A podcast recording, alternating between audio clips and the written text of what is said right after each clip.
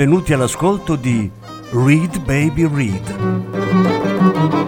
un programma di reading letterario radiofonico a cura di Franco Ventimiglia e Claudio Desser. Voce Franco Ventimiglia. Regia Claudio Desser.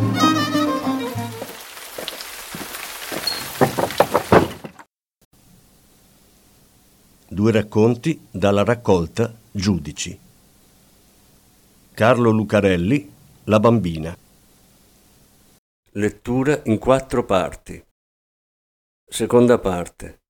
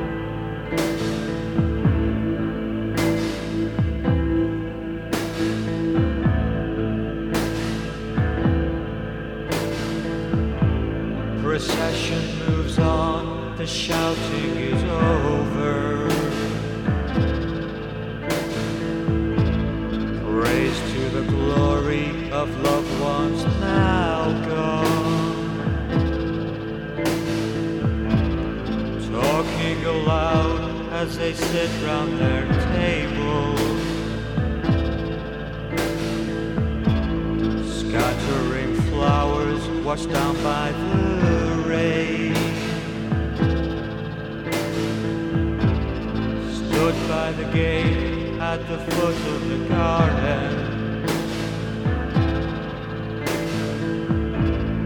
Watching them pass like clouds in the sky. Try to cry out in the heat of the moment. Possessed by a fury that burns from passar.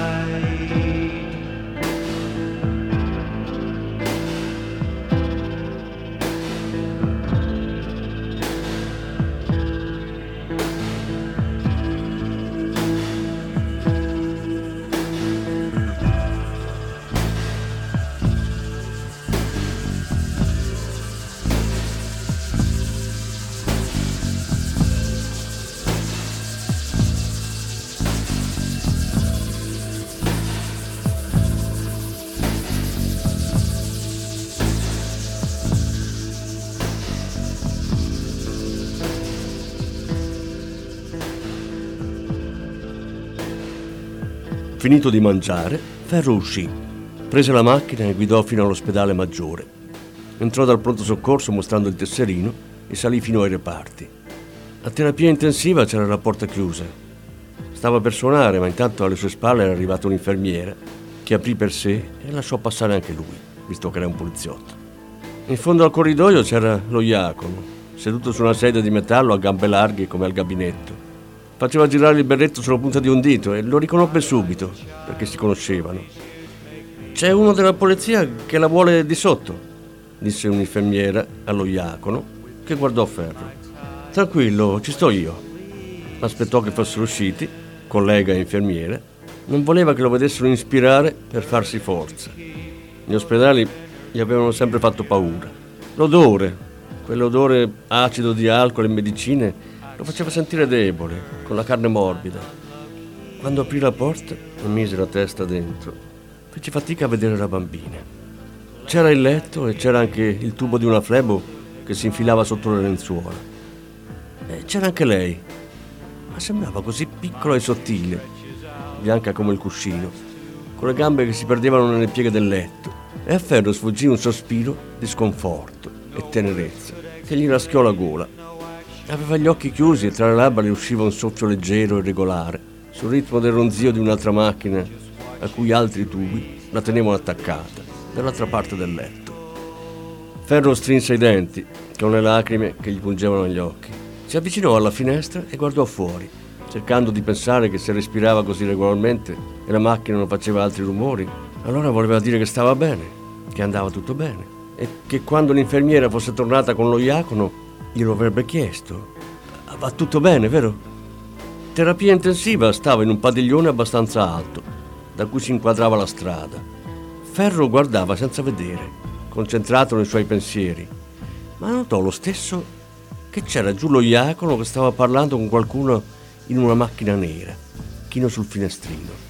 Poi lo Iacono si rialzò, salutando con la mano la visiera del berretto, e si allontanò verso il parcheggio. E anche se Ferro cercava di dimenticare quel singhiozzo che gli aveva graffiato la gola, lo notò lo stesso.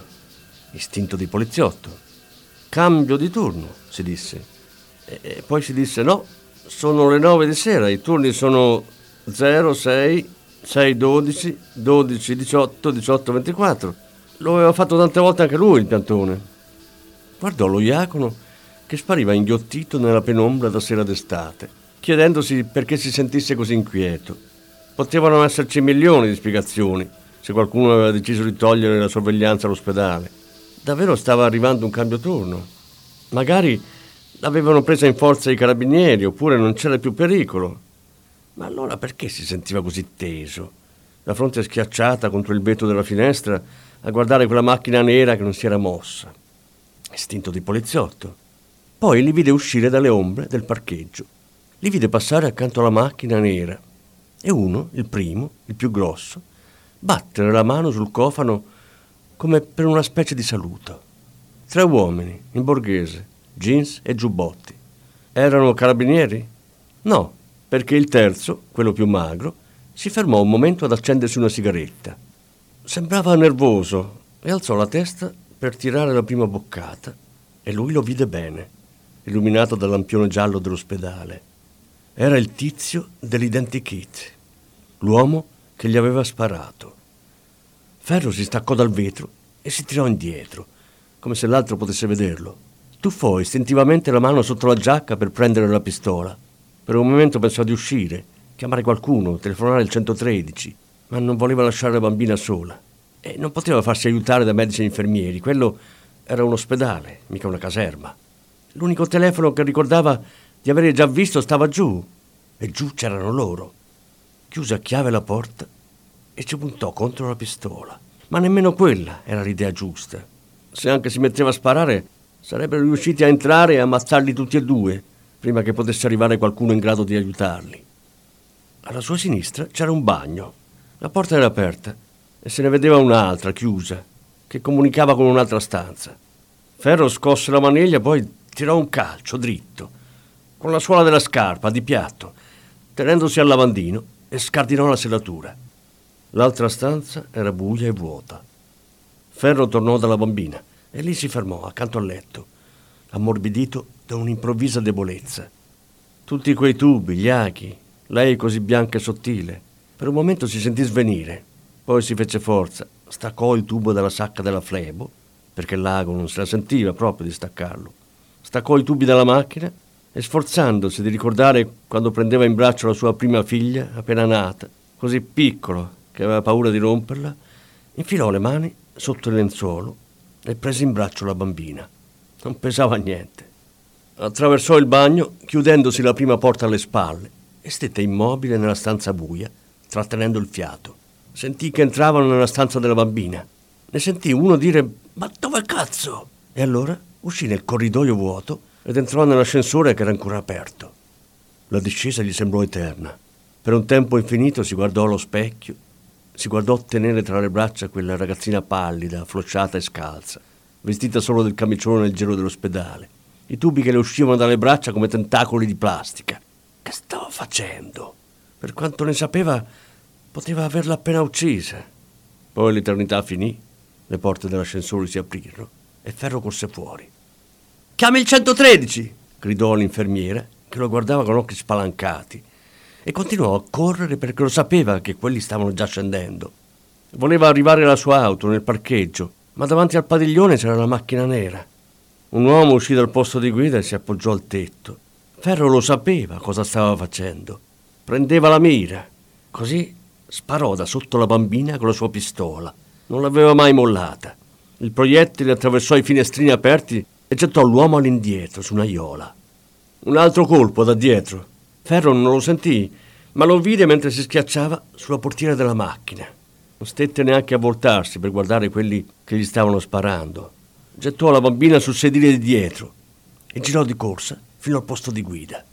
Se il silenziatore non avesse reso così impreciso il tiro delle pistole, l'avrebbero già colpito. Invece si prese un altro colpo sul montante e uno che gli sibilò davanti al naso come un calabrone. Poi riuscì a ingranare la marcia e schizzò via. Si infilò sulla via Emilia e tirò dritto, cercando di capire in che direzione stesse andando. Voleva correre in questura, portarci dentro la bambina in braccio, ma intanto pensava, o meglio, più che pensava sentiva. Sentiva quella sensazione di inquietudine che si mescolava all'agitazione e alla paura. Aveva sparato, gli avevano sparato, ma era qualcosa di diverso, qualcosa di più lucido e freddo. Istinto di poliziotto. Rallentò e si fermò al semaforo rosso che prima aveva intenzione di bruciare. Si guardò attorno. Vide il cruscotto modificato per contenere la radioricevente e il microfono che penzolava in fondo alla spirale del filo. Anche la paletta bianca e rossa, schiacciata sotto la retta parasole, al posto del passeggero. Sul sedile accanto a lui c'era la giacca dell'uomo a cui aveva sparato. La strinse con la mano finché non sentì qualcosa nella tasca interna. Era un portafogli con un tesserino. Maresciallo Montana, arma dei carabinieri. Tornò il verde, ma Ferro non si mosse. Dietro non c'era nessuno. Sirene impazzite sfrecciarono lungo la via Emilia nella direzione opposta. Accese la radio e la sintonizzò facilmente sulla frequenza giusta, dove sentì la descrizione della macchina e anche la sua, molto precisa, mancava solo il nome. Dicevano che aveva rapito un magistrato e ucciso un sottufficiale dei carabinieri. Il primo nome a cui aveva pensato era quello di Grisenti. Mi faccio aiutare da lui, parliamo con il giudice Cancedda. Doveva trovare una cabina o andare direttamente a casa sua. Poi aveva sentito quel singhiozzo dietro e si era ricordato della bambina, rannicchiata sul sedile, gli occhi chiusi e i tentacoli di plastica, sempre più bianca. Sul fianco, sotto il camicione dell'ospedale, si era allargata un'ombra scura che gli ammorbidì di nuovo la carne. Non aveva più tempo per pensare. C'era quella inquietudine fredda che gli impediva di correre in questura o chiamare il 113 e non poteva portarla in ospedale e stare lì a proteggerla con la pistola in mano finché non fosse arrivato qualcuno di cui fidarsi. Ci arrivavano gli altri, se lo arrestavano appena si faceva vedere, ma non c'era più tempo. Così gli venne in mente il secondo nome. E allora ingranò la marcia e partì, anche se il semaforo era ancora rosso.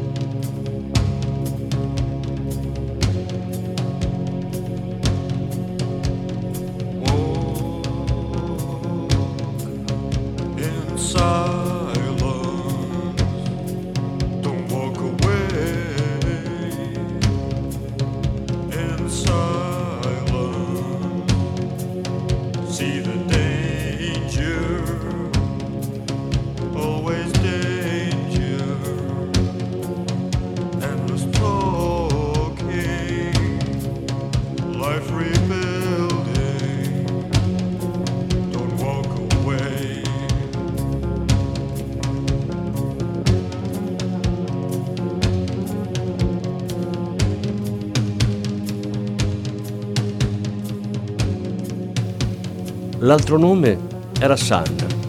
Stava a Croce di Casalecchio, in una casetta isolata che era quasi campagna, anche se accanto ci passava la tangenziale.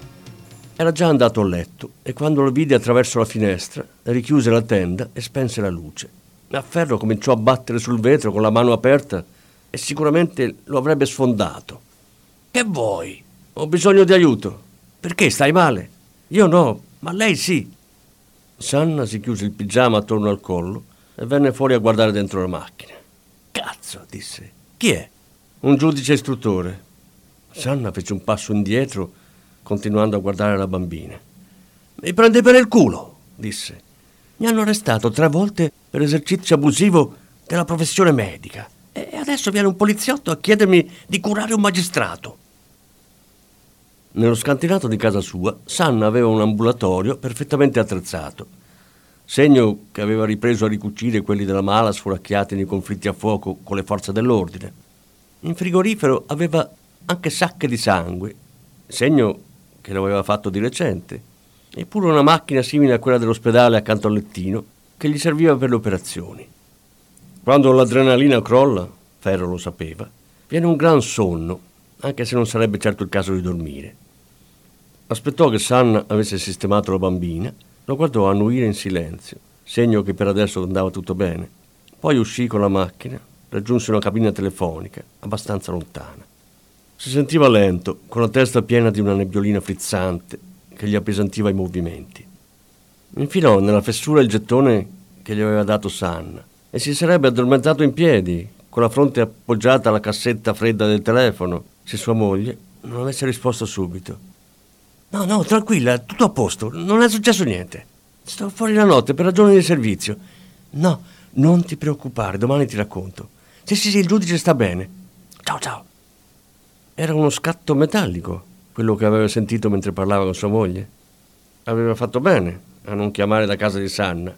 O era soltanto la paranoia che viene dopo che hanno cercato di ammazzarti due volte? A quello che aveva ucciso lui cercò di non pensarci. Gli era già successo all'inizio della carriera e sapeva come fare. Così tornò in macchina, appoggiò la nuca allo schienale, agganciò le mani al volante per rilassare le braccia. Si disse solo un minuto un minuto solo. È anche pericoloso starsene in questa macchina qui. Poi chiuse gli occhi e si addormentò.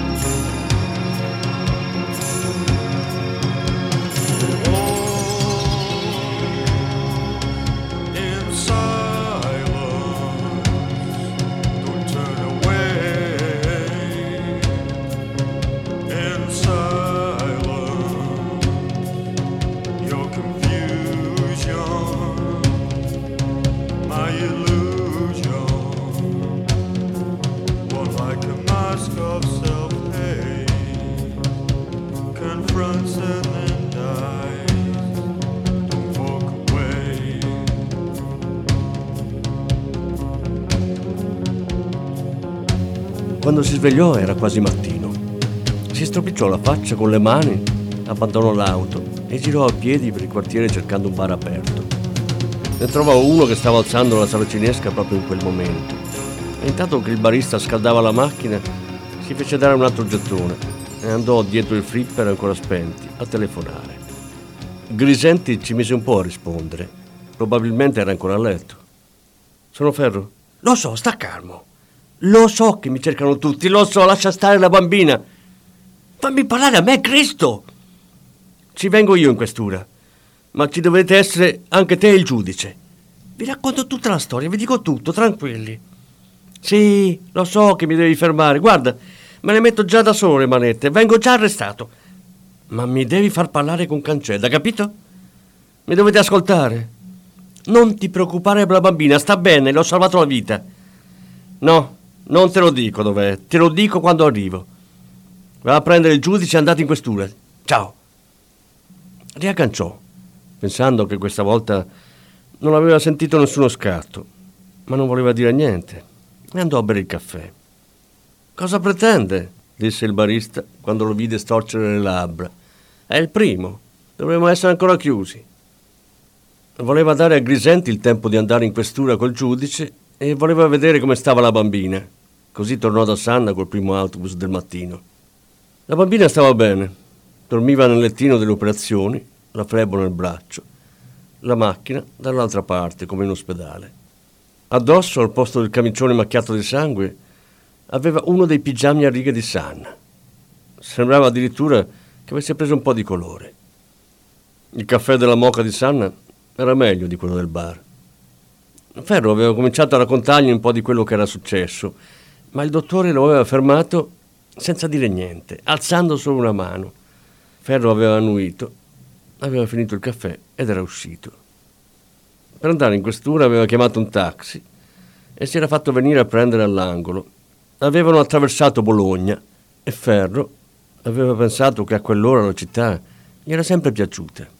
Sembrava una donna che si stirasse, morbida e sensuale, prima di alzarsi dal letto. Quando stava sulle volanti e rientrava dal turno di notte, faceva sempre un giro in più per godersi quella luce ancora umida e lucida. I rumori che risuonavano sempre più forti, improvvisi, prima di scivolare in un silenzio che era ancora quello della notte.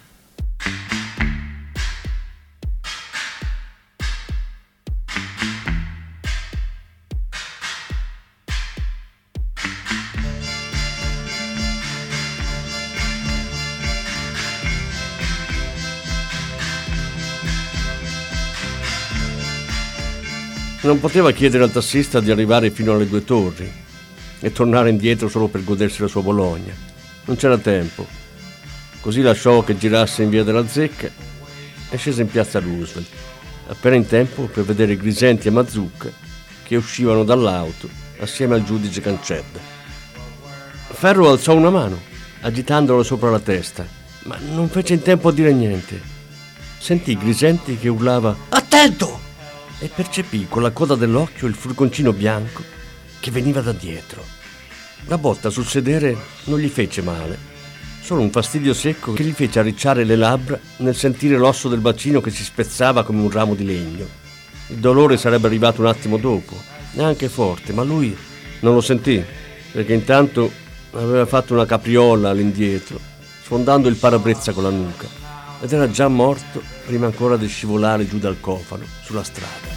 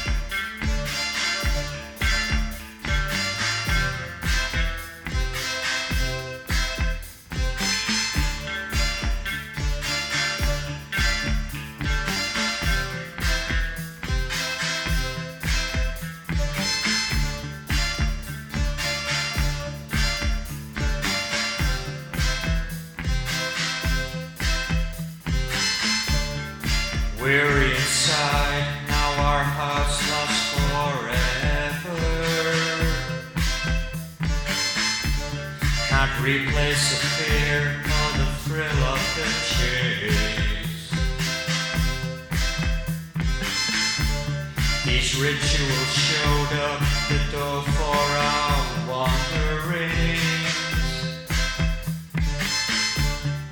Open and shut and slammed in our face.